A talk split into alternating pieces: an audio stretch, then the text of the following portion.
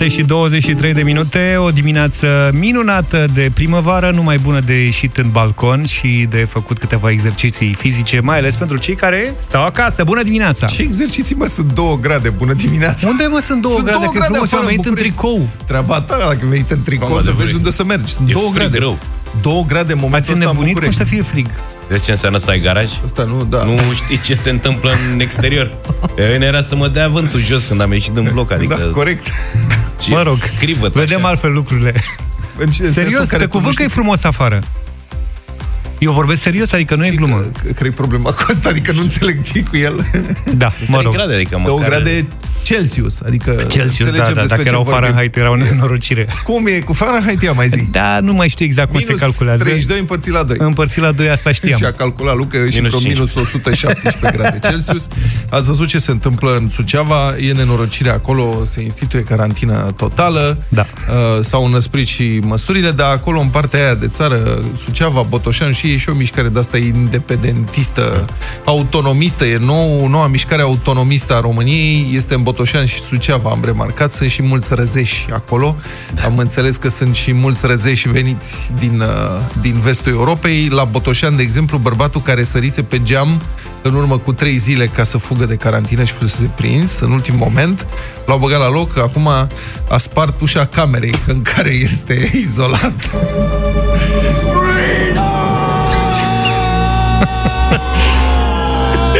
Luni, în jurul amiezii, un bărbat aflat într-unul din centrele de carantină a spart ușa de la cameră, a făcut scandal, au intervenit trei jandarmi echipați cu mijloace de protecție. Băi, dacă veneau băieții ăștia pe 10 august, totuși, în București, îți dai seama, adică au trebuit trei oameni, trei jandarmi cu mijloace de protecție, îți dai seama, echipați cu totul așa, ăia ca să-l imobilizeze. Bărbatul a fost transportat ulterior de o ambulanță la secția de psihiatrie a spitalului Mavromati, se precizează în informarea instituției prefectului.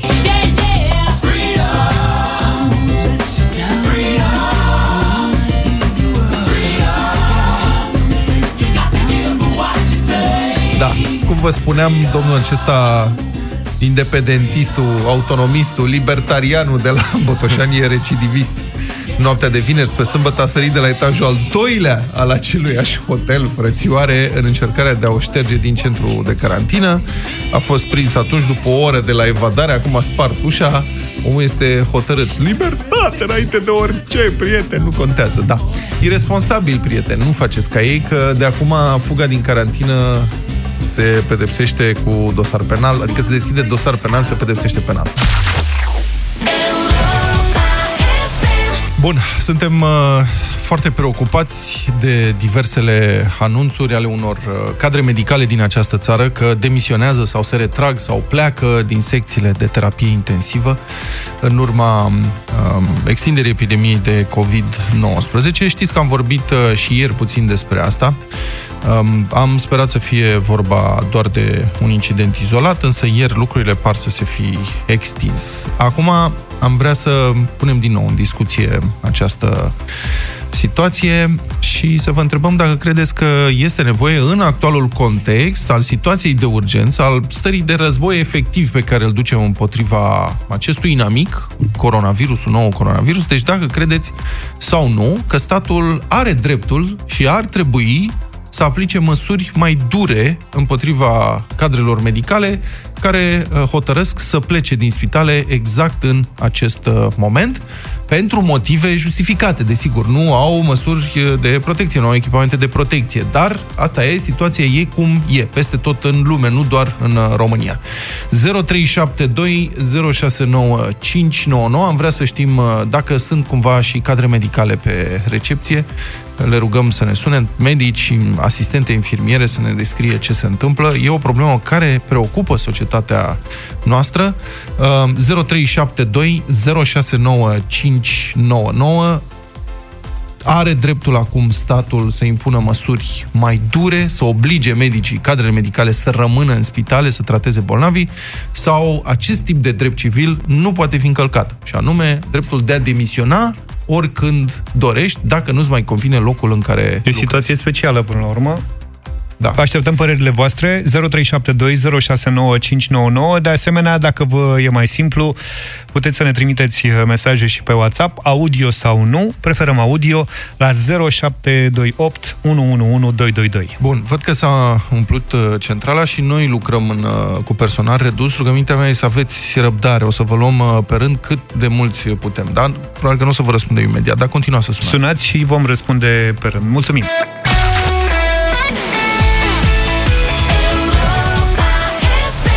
Mulțumim tare mult pentru mesaje și pentru telefon. Ne revenim la ele imediat.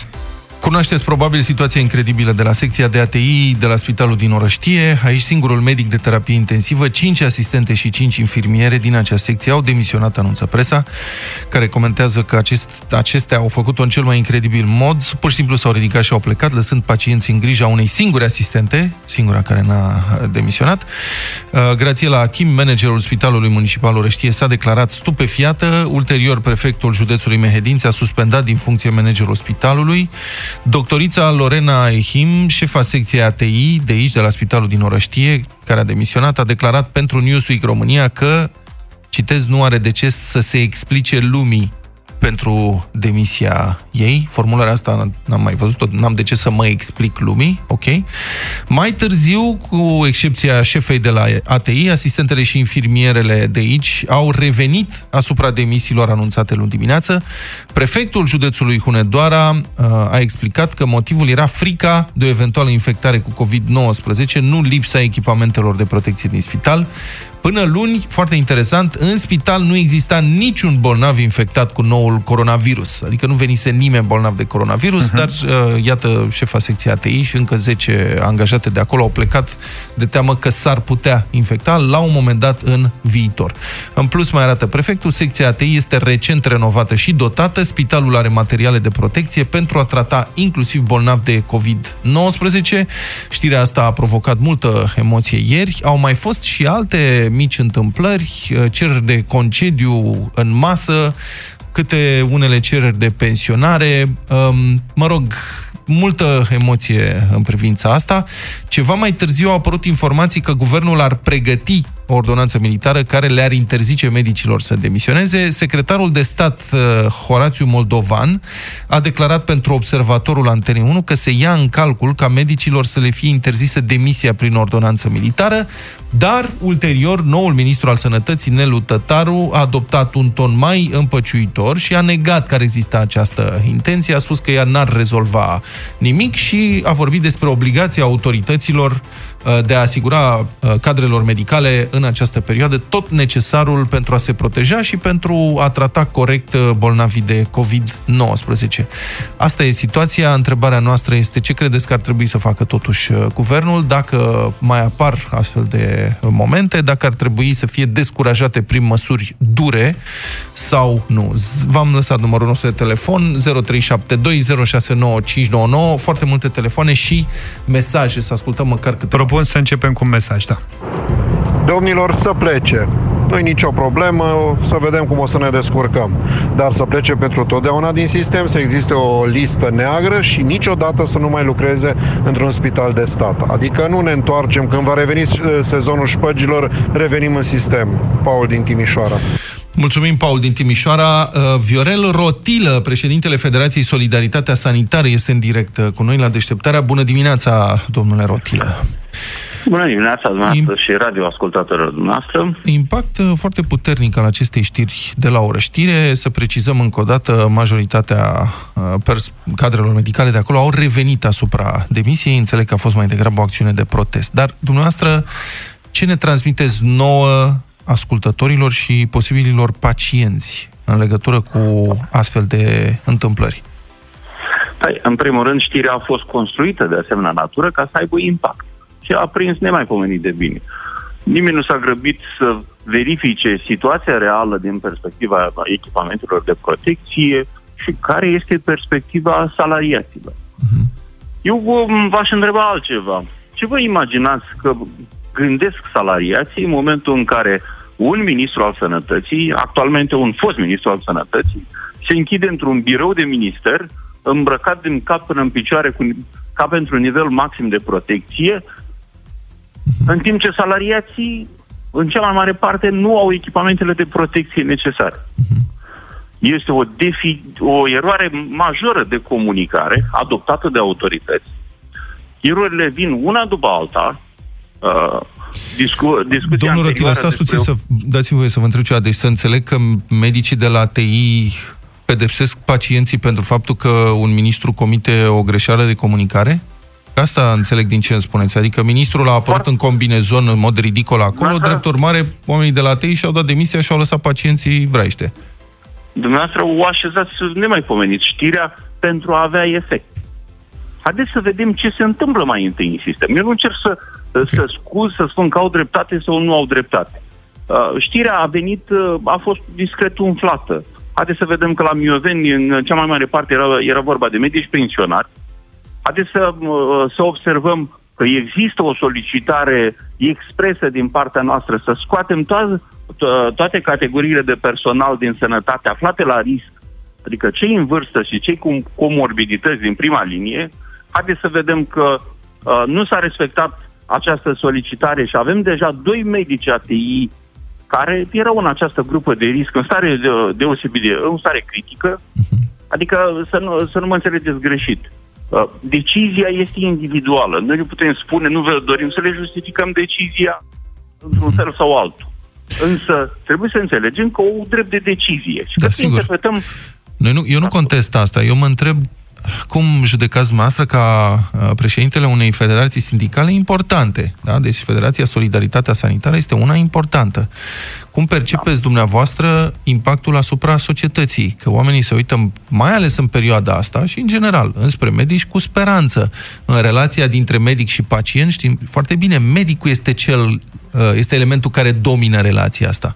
Ori, exemplu, uh, creează, iată, multe emoții în spațiu public și mă întreb dumneavoastră ce le transmiteți membrilor de sindicat, cadrele medicale din federația dumneavoastră în această privință, în acest moment. Ce să facă? Să demisioneze în masă sau uh, să suporte și să pună interesul pacienților în primul rând? Dacă am fi dorit să transmitem un, un asemenea mesaj de tipul să demisiei masă, l-am, l-am fi făcut. Nu a existat niciodată un asemenea mesaj, uh-huh. mai ales că nu ne putem noi uh, subroga în dreptul lor de a alege în astfel de circunstanțe. Uh-huh. Problema este că trebuie să înțelegem ce au de ales. Adică, nu mă înțelegeți greșit. Nu, este evident că uh, trebuie să vedem ansamblu poveștii. Uh-huh. Avem uh, 99% dintre salariații din sănătate care rezistă pe baricade, chiar dacă nu au materialele de Uh, echipamentul individual de protecție, da. plătind costurile aferente. Dacă ne uităm la ce s-a întâmplat la Suceaba, îi vedem, avem deja, ajungem la aproape 190 de, uh, de salariați care plătesc costul acestui risc. Da. Poate aici ar trebui să ne uităm. Uh-huh. Nu putem răspunde pentru deciziile individuale, circumstanțiale ale unora sau altora dintre salariați. Am înțeles. Domnul Rotilă, o, mai... o întrebare vă mai adresez. Ba. Uh, noi am început, nu știu dacă ați auzit, am început cu un mesaj al unui ascultător Paul din Timișoara, care spunea, ok, bun, să demisioneze dacă vor, dar după aceea să nu se mai întoarcă în sistem dacă demisionează acum. Ce părere aveți despre această idee? Nu, nu vă pot comenta o astfel de decizie. Bă, nu, că este logică.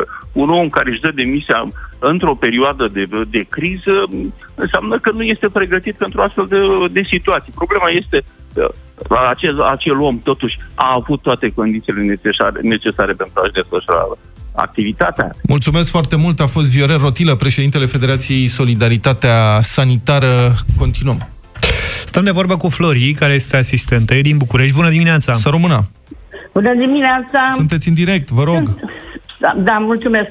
Sunt într-adevăr o asistentă medicală, este la pensie, dar cunosc bine sistemul da. sanitar. Da. Deci, eu nu sunt de acord cu intrarea medicilor și asistenților medicali în spital fără echipament de protecție. Uh-huh. Normal ar fi fost ca primii la care să li se facă testele să fie acest personal, ca să rămânem fără ei, da? Sunt perfect Bun. de acord cu dumneavoastră, dar ce ne Bun. facem când situația asta, criza de echipamente și criza de teste, este în mare parte a țărilor uh, dezvoltate. Am, adică numai Germania am, și Corea de Sud nu duc lipsa am, aparent.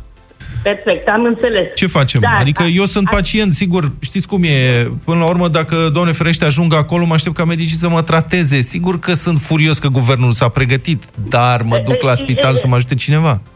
Eu asta vreau să spun. De ce acest guvern? Pentru că la noi COVID-ul n-a început nu suntem țara în care s-a început, da? Uh-huh. După ce au văzut ce a fost în China, după ce au văzut ce a fost în Italia, toate astea, uh-huh. de ce n-au început să confecționeze la noi aceste echipamente și au început abia acum și o să se facă peste două luni, trei luni, când jumătate din populație moartă?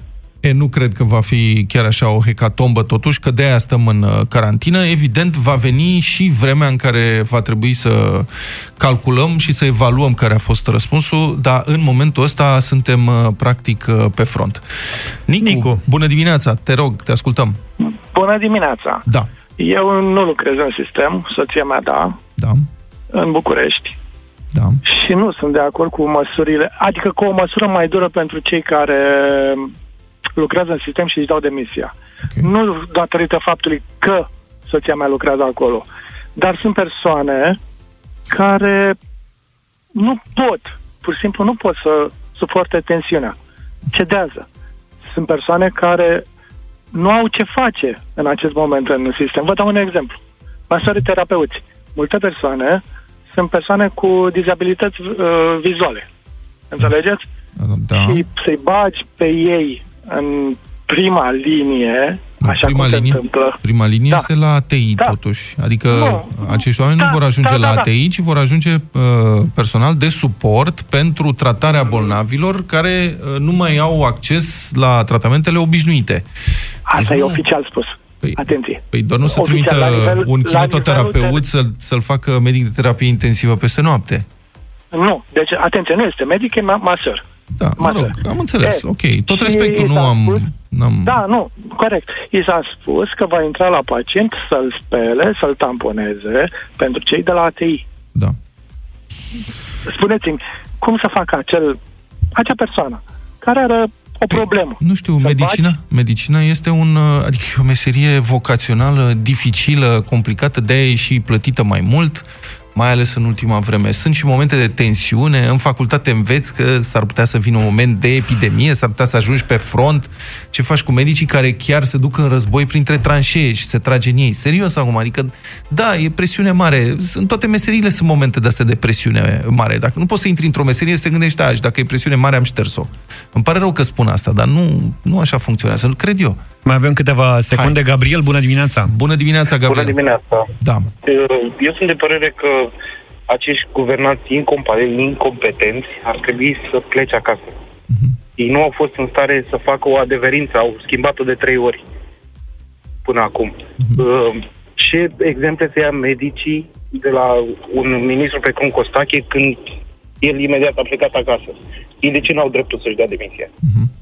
Păi, știți, știți ce se întâmplă? Nu neapărat de la ministru trebuie să luăm exemplu. Adică sunt anumite momente în care um, exemplu este umanitatea în sine datoria, responsabilitatea, Umanitate. responsabilitatea față de uh, pacienții pe care îi tratezi, că de-aia ești în sistem, de-aia ești medic, de-aia ești cadru medical, ai această obligație, de-aia ai jurat. Sigur că trebuie să li se ofere echipamente de protecție, um, tehnologie, medicamente, tot ce au nevoie. Sigur că da, evident, nu neagă nimeni asta, dar este criză de echipamente de protecție peste tot în lume. Peste, de peste tot vin știri, filmări despre medici care își sterilizează sterilizează singuri, își spală măștile în perioada asta atât de dificilă.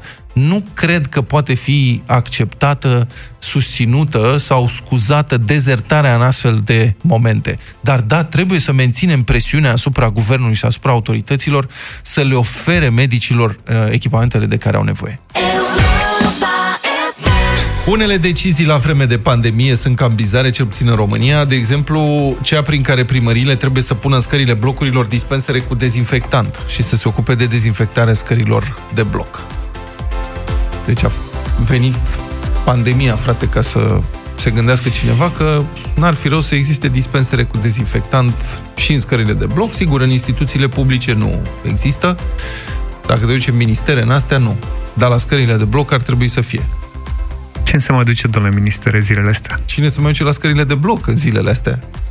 Obligația a fost instituită prin... Voie să spui ceva? Eu mă duc, adică mă duc acasă, dar... La scara ta? Nu simt nevoia să mă dezinfectez când ai intru să... în scara blocului. Ai să pună vorba aia, ai să pună în casă. Acasă, da. Da. Deci asta ar fi prima observație. Dacă te duci în scara de bloc și oricum n-ai voie să circuli pe nu știu unde, înseamnă că te duci acasă. Acasă intri și în principiu ar trebui să ai apă caldă și săpun. Corect. Apa caldă și săpunul sunt moartea coronavirusului. Ăla când vede săpunul, mare de frică. Adică eu vin de pe țipe. stradă, da. deschid ușa scării blocului, intru în scara blocului și teoretic mă dezinfectez că ce? Că am pus mâna pe, pe ușă. Mâner. Pe clanță. Da. Sau că vii din casă invers, când pleci. Sau la plecare, da. Mai sunt și astfel de situații. Bine, deci, oricum, obligația asta e instituită prin Ordonanța 4, doar că dimensiunea reală a problemei ce trebuie rezolvată, eu cred că îi scapă domnului Vela, nu e singurul care îi scapă, dar asta clar. Adică, deși ar trebui să înțeleagă mai bine că a fost primar la Caransebeș, ar trebui să priceapă cum e treaba. Sunt mii de blocuri, dacă nu zeci de mii în orice oraș mai mare. Municipiile reședință de județ, în general, sunt dominate de tot soiul de cartiere de blocuri construite pe vremea comunismului nici nu se știe prea clar câte, adică în București ar putea fi 40-50 de mii de scări de bloc, dacă nu mai mult, cifrele reale sunt greu de centralizat și de estimat, doar în sectorul 4, de exemplu, primarul a spus că are 10 mii de scări de bloc, numai sectorul 4, sunt 6. Nu știm cum o fi, cât o fi, habar n-avem. În uh, Brașov, primarul a declarat că ar avea de utilat 16.000 de scări de bloc. În Slatina, un orășel mai mic, ar fi 1400 resursele care ar trebui alocate acum sunt uriașe. Deci ar trebui să fie un potop de dezinfectant. Da. și... Ce petrecere a primarilor. Mă, e o mare de bucurie în primărie acum. Că toată lumea s-a apucat. Băi, socotiți mă repede, noi câte scări avem. Mai că asta e bate fierul cât e cald, știi cum Bombă! E. e un fel de rebelion în primărie. Primăria Brașov a calculat, de exemplu, că în oraș unde există 15.000, 16.000 de scări de bloc, dezinfecția ar necesita 50-60 de zile. Uh-huh. Dacă ar fi efectuată cu 5 echipe, o singură dată pentru fiecare scară și în condițiile în care firma în cauză n-ar face decât asta. Că e multă treabă, mult de mers. Slatina, primarul a declarat, citat de, mă rog, tot Newsweek, cred, Iată ce zice. Avem 1400 de scări. Ar trebui 1400 de dispensere, logic, nu? La un litru, 1400 de litri de dezinfectant în prima fază. Iar o cisternă. Iar ca valoare de bani, la ora asta, undeva în jur de 400 de mii de lei și asta e Slatina, orășel mic, 1400 de scări de bloc, înțelegi? La 14.000 de scări. Și asta e acum că nu e cerere mare, îți dai seama când acum crește, e, nu, crește prețurile. Acum e creștere rupere. Păi da, dar nu la modul când o să înceapă toate blocurile din deodată. țara asta deodată să ceară dezinfectanți, o să sară în aer prețurile. Și pe urmă poate să le vină ideea să ne pună și botoșii la intrare. Iată ce zice. mai bine venit, să nu mai intrăm murdari în bloc. Primarul continuă, intră achiziția asta pe licitație deschisă. Asta înseamnă minimum 30 de zile ca să fac licitație. Posibilitatea de a achiziționa în regim de urgență nu se aplică la noi, se aplică la nivel central, Ministerul Sănătății și MEAI-ul lor. Simți un regret aici? Da, da, da. Adică, firar să eu trebuie să mă chinui cu licitație deschisă, cu alea, cu publicat anunțuri, cu nu știu ce. Nu ca aia care, pac, cumpără imediat. Nu, dar la noi, la cum merge treaba, probabil o să avem dispensere de-astea pe la anul și o să fim pregătiți pentru următoarea pandemie peste 120 de ani. O să fim preparați ca lume. Da, uh, sigur, e o perioadă în care nu găsești dezinfectant aproape pe nicăieri. nicăieri. Da. da. Eu am mai găsit două degete de clor pe un fund de sticlă la mine. Am devalizat dulăpiorul. Uh-huh. Și ți-ai făcut un flacon ca lume? Da, da, am greșit, l-am amestecat cu ferii și am încercat nu să... cred. Ba da. Și am încercat ieri să dau, uite, pe masa asta din studio și a rămas lipicioasă, deci am greșit. Ala cu care a venit ieri de s-a albit, da. da. Da, deci am mirosit sunt cam filmele alea, știi? Când mai au un chibrit să pornească focul da, da, da, vine da, da, unul și strănută pe el. Sau da, exact. Așa am fost și eu. Mai aveam două degete de clor și le-am mirosit, am pus ferii înăuntru și uite ce s-a întâmplat. Bine, oricum, deci nu se găsesc deloc dezinfectanți, ceea ce sigur spune ceva și despre cât de preocupați eram noi de dezinfectare până acum și de curățat. Adică brusc zanga, nu mai e nimic da, da. Iată ce zice primarul din Slatina, tot el. Eu am intrat de azi dimineață pe toate site-urile să ne cumpărăm. Toate site-urile sunt cu stocuri Ăla disponibile. n-a pierdut vremea de-am Da. auzit. Gata, gata, gata, hai să cumpărăm. Da, ăsta e momentul. Da, uh, termen de livrare 2-3 săptămâni. Am impresia că e și o joacă, de asta s-au blocat, au dat stoc indisponibil ca să crească prețurile. În ciuda ceea ce crede primarul din Slatina, nu, chiar este penurie Da, da, da. mondială, aș zice, nu doar la noi. Deci, Asta e, nu se poate face. Practic, după ce a început lista ordonanțelor militare cu una, aia prima, în care domnul Vela făcea recomandări ce nu trebuiau musai respectate, acum domnul Vela a trecut la ordine ce sunt obligatorii, dar n-au cum să fie aplicate. Da. Deci lucrurile sunt... Bun. Nu toți primarii sunt însă indignați de ordinul de la centru. Cel puțin unul a găsit calea ca inclusiv în situația asta să mai facă un pic de demagogie și populism. Primarul de la sectorul 4, domnul Daniel Băluță, a făcut un soi de sondaj pe Facebook. Asta ați remarcat, mai ales în București merge foarte tare. Da, da, da. Se fac referendumuri de-astea pe Facebook, cu întrebări la care e și foarte greu de răspuns. Doamna Fire a început cu chestia asta. Vreți să mai plătiți taxe și să nu mai aveți voie să mergeți cu mașina voastră mai veche în oraș? Sau nu? Și lumea a spus, și surprinzător, nu, nu mai vreți să plătim taxe. Acum domnul Băluță întreabă, sunteți de acord să montăm dispensere cu soluții dezinfectante la fiecare dintre cele aproximativ 10.000 de scări de bloc din sectorul nostru? Da. Păi, nu știu ce să zic.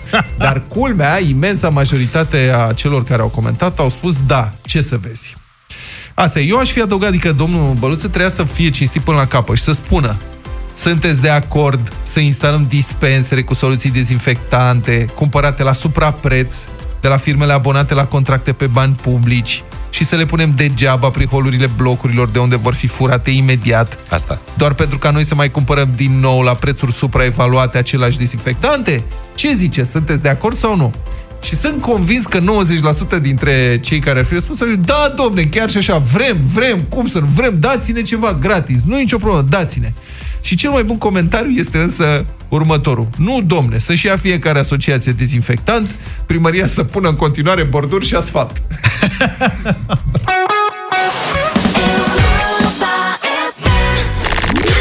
Descoperă cuvântul secret la Europa FM.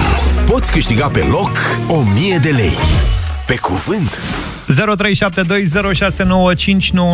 Vă așteptăm uh, la Europa FM în direct ca să ne spuneți care credeți voi că este cuvântul secret, iar noi vă premiem cu 1000 de lei.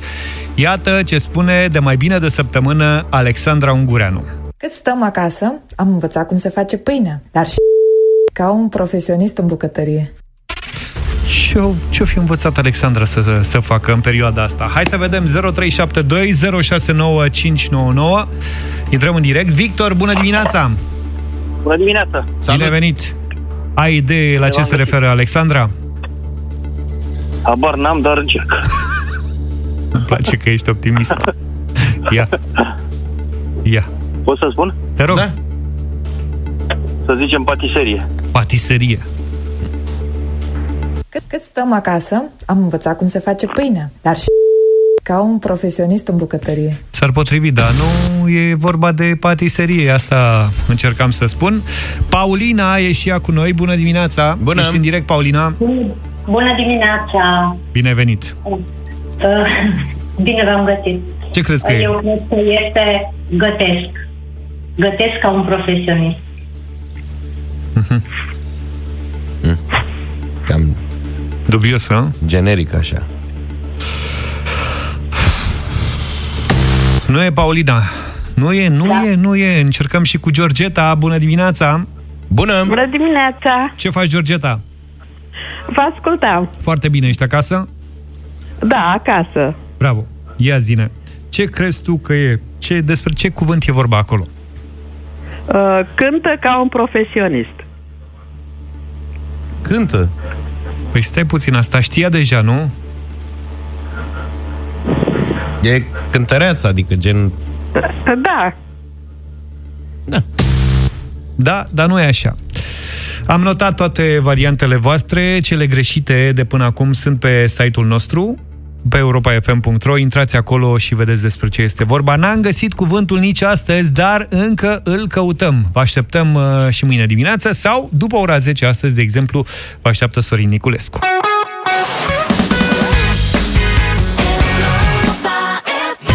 Europa FM îți aduce știri bune în vremuri rele. E, ce ziceți de asta? Avem și generic pentru rubrica noastră. Știri bune în vremuri rele. Ne-a făcut uh, Mihaiță. Ia, mai pune o dată generic. Europa FM îți aduce știri bune în vremuri rele. Foarte frumos generic. Vă place? Îl aveam, da. de mai, îl aveam de mai de mult, dar l-am păstrat pentru vremuri mai grele, de asta a apărut mai, mai vrem generic. Ne place. Noi nu mai vrem rubrica, vrem generic în buclă. Compania electrică Furnizare a donat 30.000 de euro Institutului de Pneumoftiziologie Marius Nasta. Cu acești bani va fi cumpărată aparatură medicală necesară pentru tratarea pacienților afectați de noul coronavirus, precum și echipamente de protecție pentru personalul medical. BCR donează 2 milioane și jumătate de lei către spitalele locale, comunitățile și ONG-urile implicate în procurarea de materiale sanitare. De asemenea, va fi oferit sprijin și persoanelor vulnerabile. Compania Coca-Cola a donat 100.000 de euro Crucii Roșii Române. Fondurile vor fi folosite pentru achiziționarea de echipamente medicale, materiale de protecție și produse de igienă. Acestea sunt destinate spitalelor și centrelor de carantină din țară. Tot acolo vor ajunge din partea Coca-Cola și băuturi ale companiei, o donație de încă 100.000 de euro. În fine, ceva foarte interesant, o companie denumită Bestmax Pharma Distribution, e o companie românească din domeniul importatorilor de produse și echipamente medicale, oferă echipamente ce ar putea salva cel puțin 3.000 de români infectați cu coronavirus. Aceștia ar putea, fi, uh, ar putea beneficia de terapie prin transfuzie de plasmă. Este o terapie experimentală în acest moment. E vorba de plasma recoltată de la cei vindecați de infecția cu coronavirus, uh, care ar putea stimula producția de anticorpi a organismului primitorului. Acest tip de tratament uh, se încearcă și în alte țări, a mai fost folosit și în trecut la alte epidemii și Besmax oferă echipamente care uh, echipamente de plasma fareză, care plasma fereză, care pot uh, extrage plasma. Donația este în valoare totală de aproximativ 100.000 de euro. Seara de seară, nu e ultima, e penultima piesă lansată de Carla's Dreams. 8 și 44 de minute. Am primit un mesaj de la Cătălin din Suceava, oraș intrat în stare de carantină. El lucrează ca agent de vânzări și trebuie să iasă din localitate și spune că a ieșit spre Fălticeni și nu era nici măcar o mașină de poliție. Eu am vrut să întreb dacă pot părăsi orașul în interes de serviciu. Gab, nu știu cum să procedez în acest caz. Da. Se, se facea schimbul de tură, Probabil, se da. presupune că atunci când se face schimbul de tură, tot orașul încremenește, așteaptă să vină noi polițiști, nu încearcă nimeni să iasă. Da, ordonanța asta e deja în vigoare sau intră în vigoare azi? Că de obicei așa le dau de pe zi pe alta. confuzia asta, da. vreau să subliniez și mesajul acestui om, că nimeni nu știe acum care încotro ce de făcut. Da, în principiu, când anunți carantinarea unui oraș a unor comune limitrofe, aplici din momentul ăla, nu... Da. Și peste două zile, ca să aveți timp să plecați de acolo, da. dacă nu vă convine, serios. I-ați văzut pe oamenii în Italia, prin Spania, cum cântă de la balcoane? Da. I-am văzut, i-am difuzat, i-am ascultat, ne-au plăcut. Au mai încercat și pe la noi unii alții să facă același lucru. Cu mai mult sau mai puțin succes, dar eu am uh, găsit pe Facebook o înregistrare, era un live, dacă nu mă înșel, făcut de Damian Drăghici, ah, prietenul nostru Damian, care a ieșit pe balcon cu Naiu Aha. și a început să cânte. Reacția okay. celor de acolo este absolut fabuloasă. Înregistrarea are vreo 4 minute. Nu putem să o ascultăm chiar pe toată. Hai să ascultăm un minut și să vedem ce se întâmplă.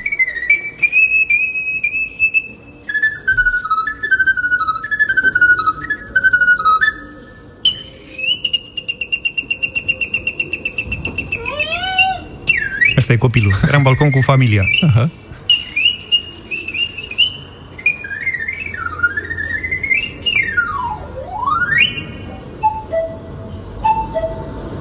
Frumos.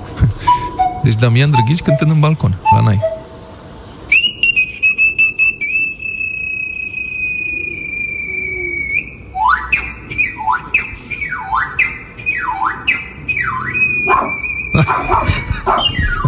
E și cățelul. Binele e nebunit. Cine mă fluieră? Ce tot fluier?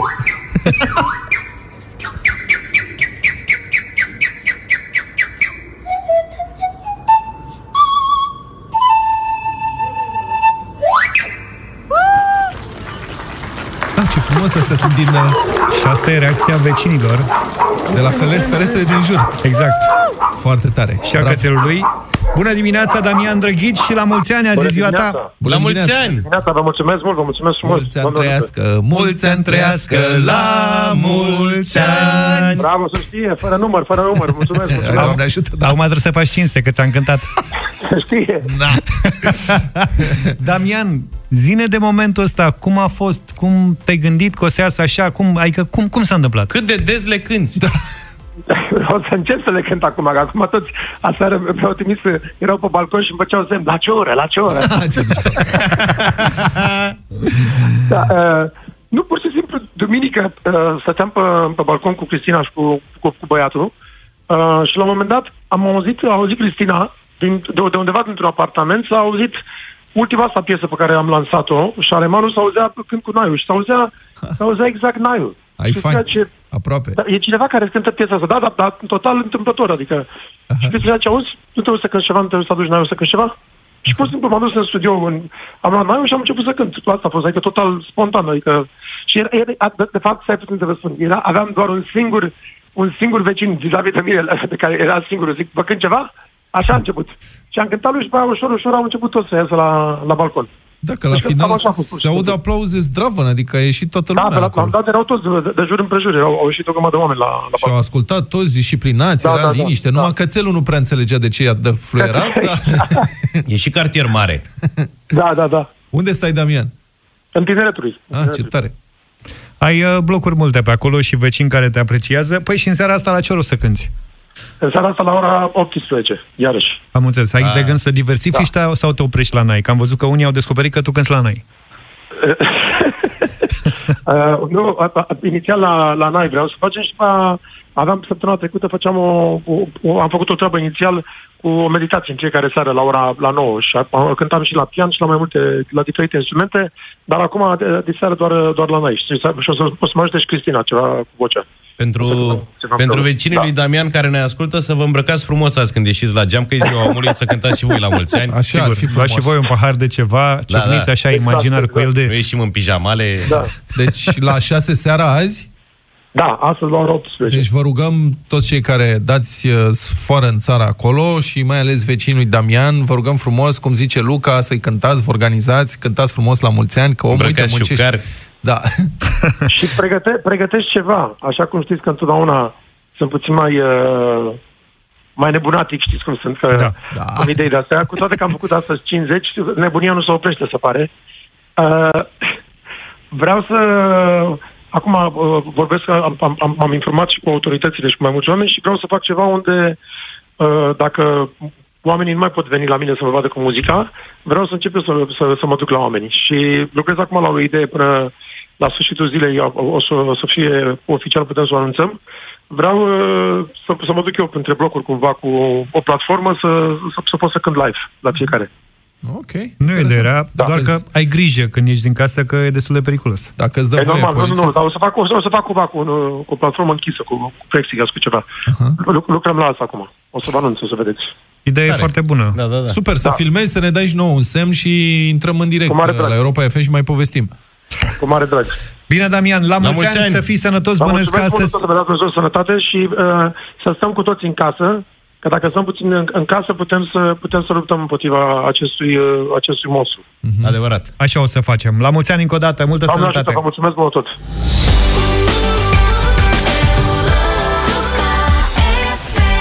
E marți, arena lui Cătălin Tolontan. Bună dimineața, Cătălin. Bună dimineața! Bună dimineața! Bună dimineața! Da. Uh, suntem cei mai certați cetățeni ai planetei dintre cei care suferă sub apăsarea COVID-19, noi românii.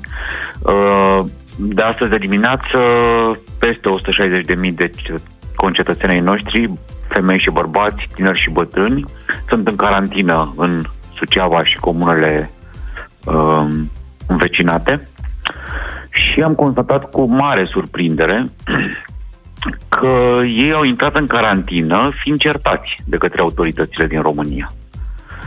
Uh, chiar și ministrul sănătății, Nelu Tătaru, care părea un om, părea un om, da? Ca să zic așa, câtă vreme era secretar de stat, uh, a justificat uh, ordonanța militară numărul uh, 6, nu? Da, Da, numărul șase. 6.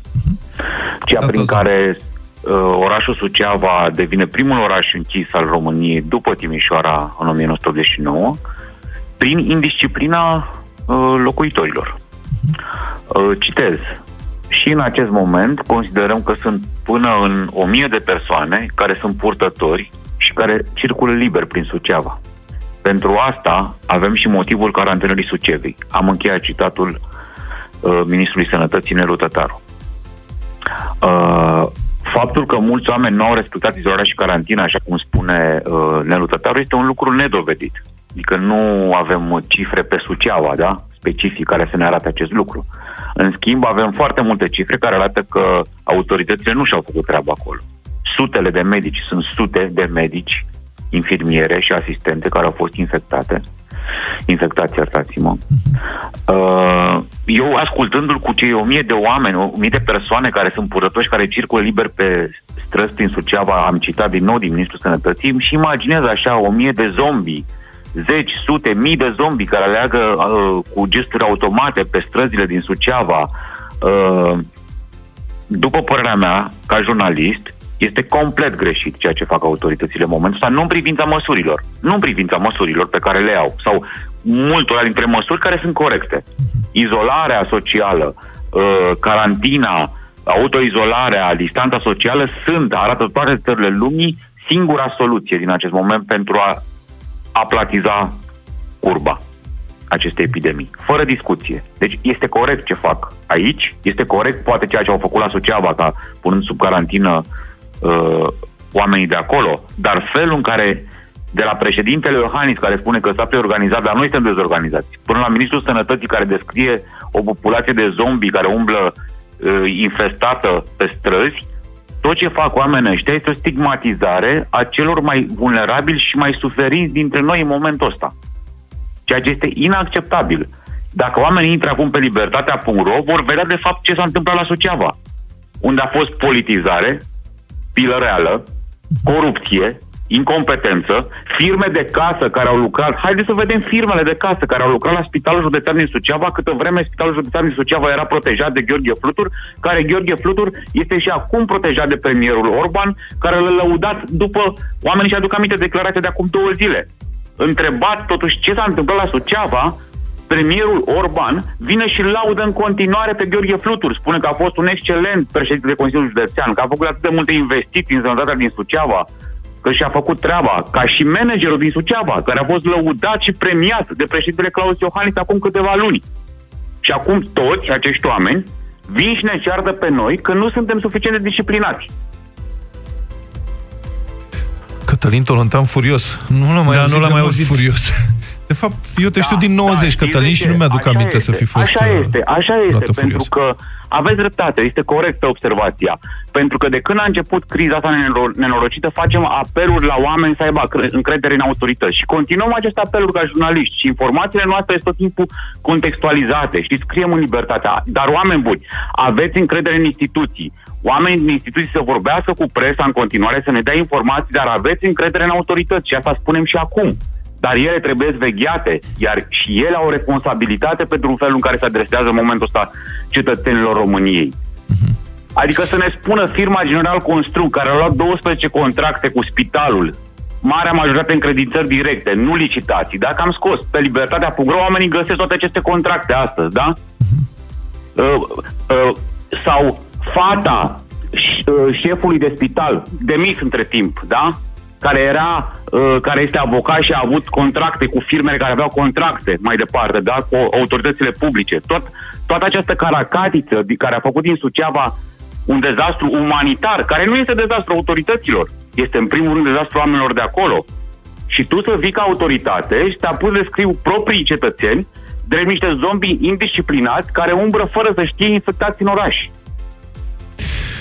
Da, pot, pot să în sigur, tradiția sigur. dialogului nostru, deși e rubrica ta, vezi, eu am această obrăznicie de fiecare dată mă bag peste ce spui tu, nu contest nimic din ce ai spus, da, și eu cred că e o problemă de comunicare mai largă m, a autorităților în această perioadă. Aș vrea doar să spun atât, Um, tatăl meu era din uh, Botoșani, am rude în continuare în uh, județul respectiv și în Suceava am vorbit uh, zilele astea. Am inclusiv rude care lucrează acolo în forțele de ordine. Um, într-adevăr, sunt numeroase cazuri de cetățeni care, în mod ostentativ, au refuzat cel puțin până acum să respecte măsurile de izolare din zona uh, cu pricina. Deci, referirile la indisciplină nu sunt chiar atât de deplasate din ceea ce relatează unii dintre locuitorii din Suceava și Botoșani. Modul în care comunice asta, într-adevăr, de la nivel central, da, e lipsit de abilitate în cazul ăsta. Dar uh, faptul că acolo sunt atât de multe cazuri, um, pare să fie provocat inclusiv de faptul că măsurile de autoizolare nu au fost respectate de toți cei care ar fi trebuit să le respecte. Bun, nicăieri din păcate Vlad nu le respectă toți cetățenii, nici da. în Italia și nici în Spania. E adevărat ce spui tu, să ni se prezinte aceste cifre și factual să, ne, să vedem că sucevenii sau botoșenenii au fost mai indisciplinați decât media țării. Să da. vedem aceste cifre, pentru că cifrele pe care le vedem deocamdată sunt cele de la, așa cum l-am numit, grupul de mormântare strategică, da. care, după ce Libertatea a descoperit un pastor îngropat de patru zile la Suceava, uh, a cărui familie primise rezultatul pozitiv de COVID, da? nu era în statistica oficială. Și noi nu cultivăm teoria conspirației. Noi nu spunem că ei, în mod intenționat, ascund, ascund numărul de morți. Dar după ce uh, managerul de spitalul din Suceava a declarat presei locale că sunt 15 morți confirmați la spitalul cu COVID și care nu apar în statistica oficială, când același lucru s-a întâmplat și a declarat pentru libertatea managerul de la Spitalul Universitar din București că sunt doi morți care sunt uh, uh, testați pentru COVID, doi oameni decedați, da? Și care nu apar în statistica oficială, aseară, aseară, brusc, au apărut 15 oameni decedați în statistica oficială, recuperați din ultima săptămână. Din ultima săptămână. Acești oameni, unii dintre ei erau deja îngropați și nu apăreau ca fiind uh, uh, decedați în urma COVID-19. Da. Asta este o problemă reală și foarte gravă, într-adevăr. Adică, e... noi înțelegem cifrele, scuză-mă, Vlad, se da, culeg sigur. greu, de acord, da? Uh, corelarea între DSP, spitale, uh, este dificilă, uh, de acord, da? Dar să ni se spună, cifrele, dragi români, cifrele pe care le aveți astăzi, cu numărul de decedați, au o inerție. Nu știm nici noi exact care este. Uita, suntem sinceri, suntem niște autorități care avem probleme. Nu știm exact care este. Uneori poate să fie de o săptămână această inerție. Aveți încredere că vom colecta aceste cifre, că acești, acești, aceste uh, femei, acești bărbați care au murit nu vor fi pierduți din statistica oficială, da? Măcar numele lor va rămâne ca fiind victimele acestei nenorociri, da? Să ni se spună acest lucru. Dar ei nu ne-au spus acest lucru, decât după ce presa a relatat despre asta. Ok, mulțumesc pentru intervenție. Trebuie să ne oprim uh, aici, Cătălin. Ne auzim și marțea viitoare și, evident, ori de câte ori uh, e nevoie.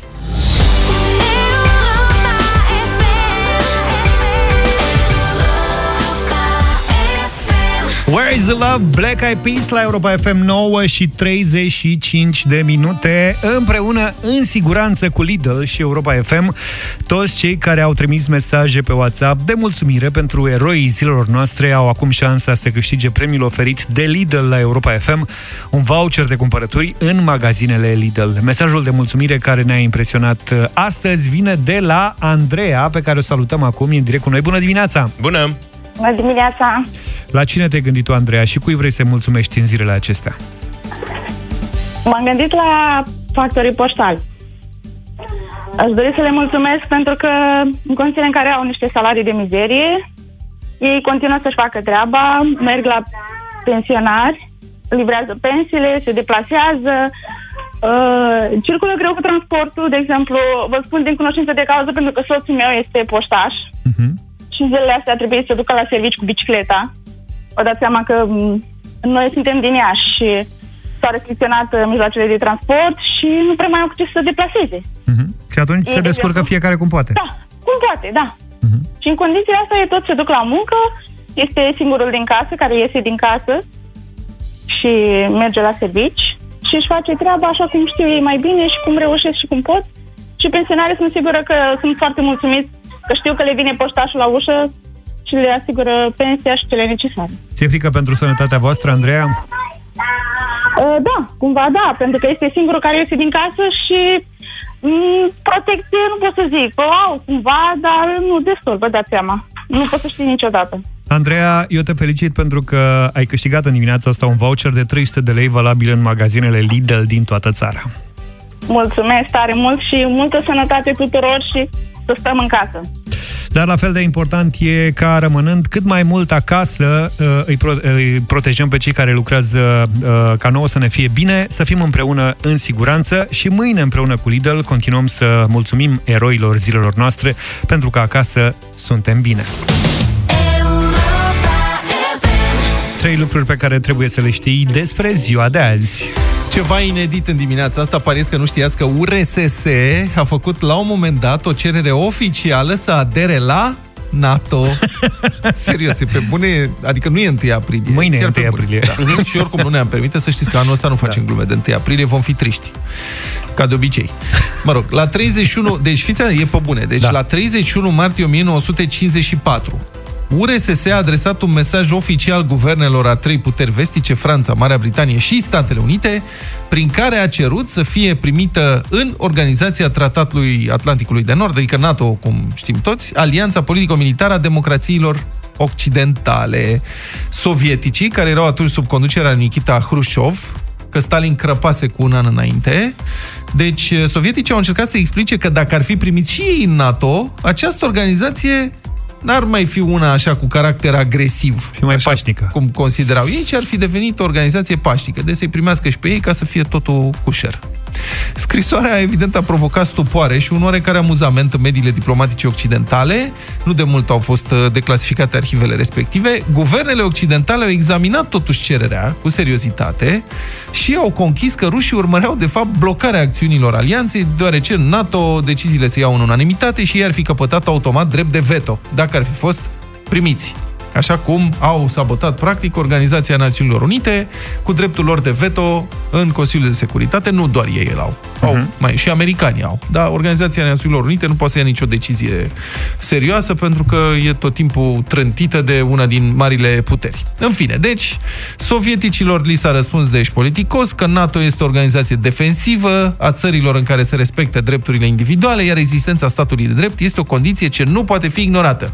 Deci, solicitarea lor lor a fost respinsă ca inadmisibilă. E ziua lui Artanu, solistul trupelor Timpuri Noi și Partizan, împlinește 59 de ani.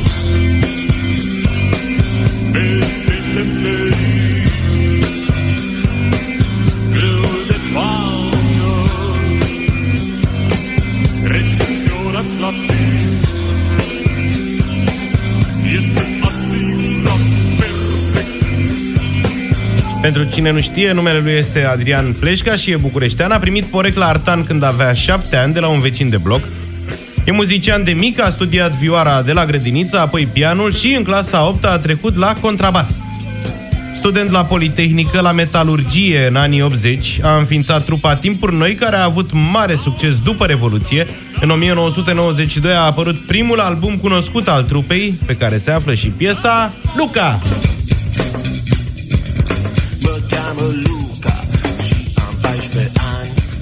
Aveam 12. Mândru ce erai, nu? Mamă.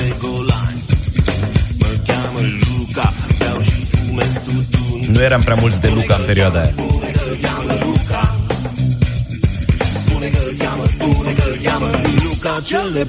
Ultimul mare hit al lui Artan cu timpuri noi a fost Adelin, lansat în 1998 de albumul Basca Abundenței.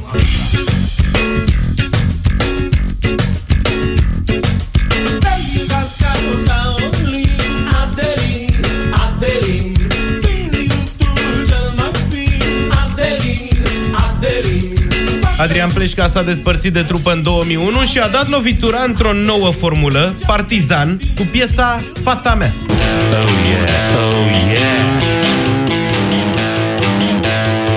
Cu ce mă lăuda să știe toată lumea prezint pe Fata mea e model și mai ceva Artan a reînființat timpul noi în 2004, dar după 5 ani a părăsit-o din nou, a reluat în 2011 proiectul Partizan, care a încetat în martie anul trecut, continuă să cânte din 1990 în corul academic Radio.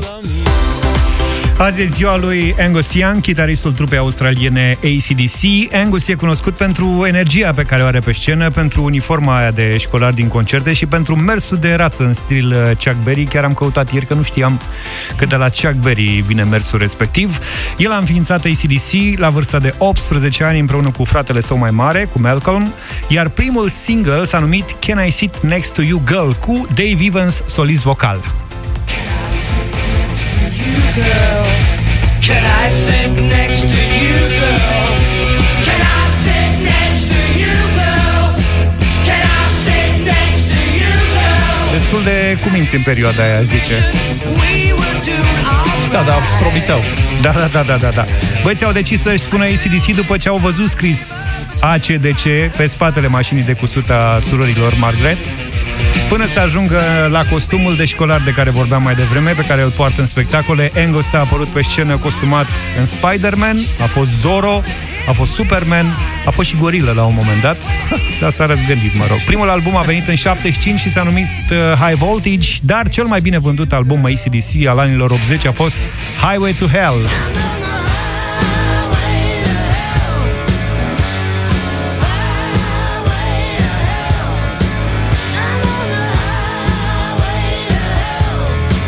Nu le-a mers întotdeauna bine. Prima criză majoră în istoria trupei a venit după moartea lui Bon Scott. Logic că au rămas fără solist vocal. Un alt moment dificil a fost când fratele Malcolm s-a împrietenit cu alcoolul și a început să lipsească de la spectacole. În tot acest timp a fost înlocuit de un nepot.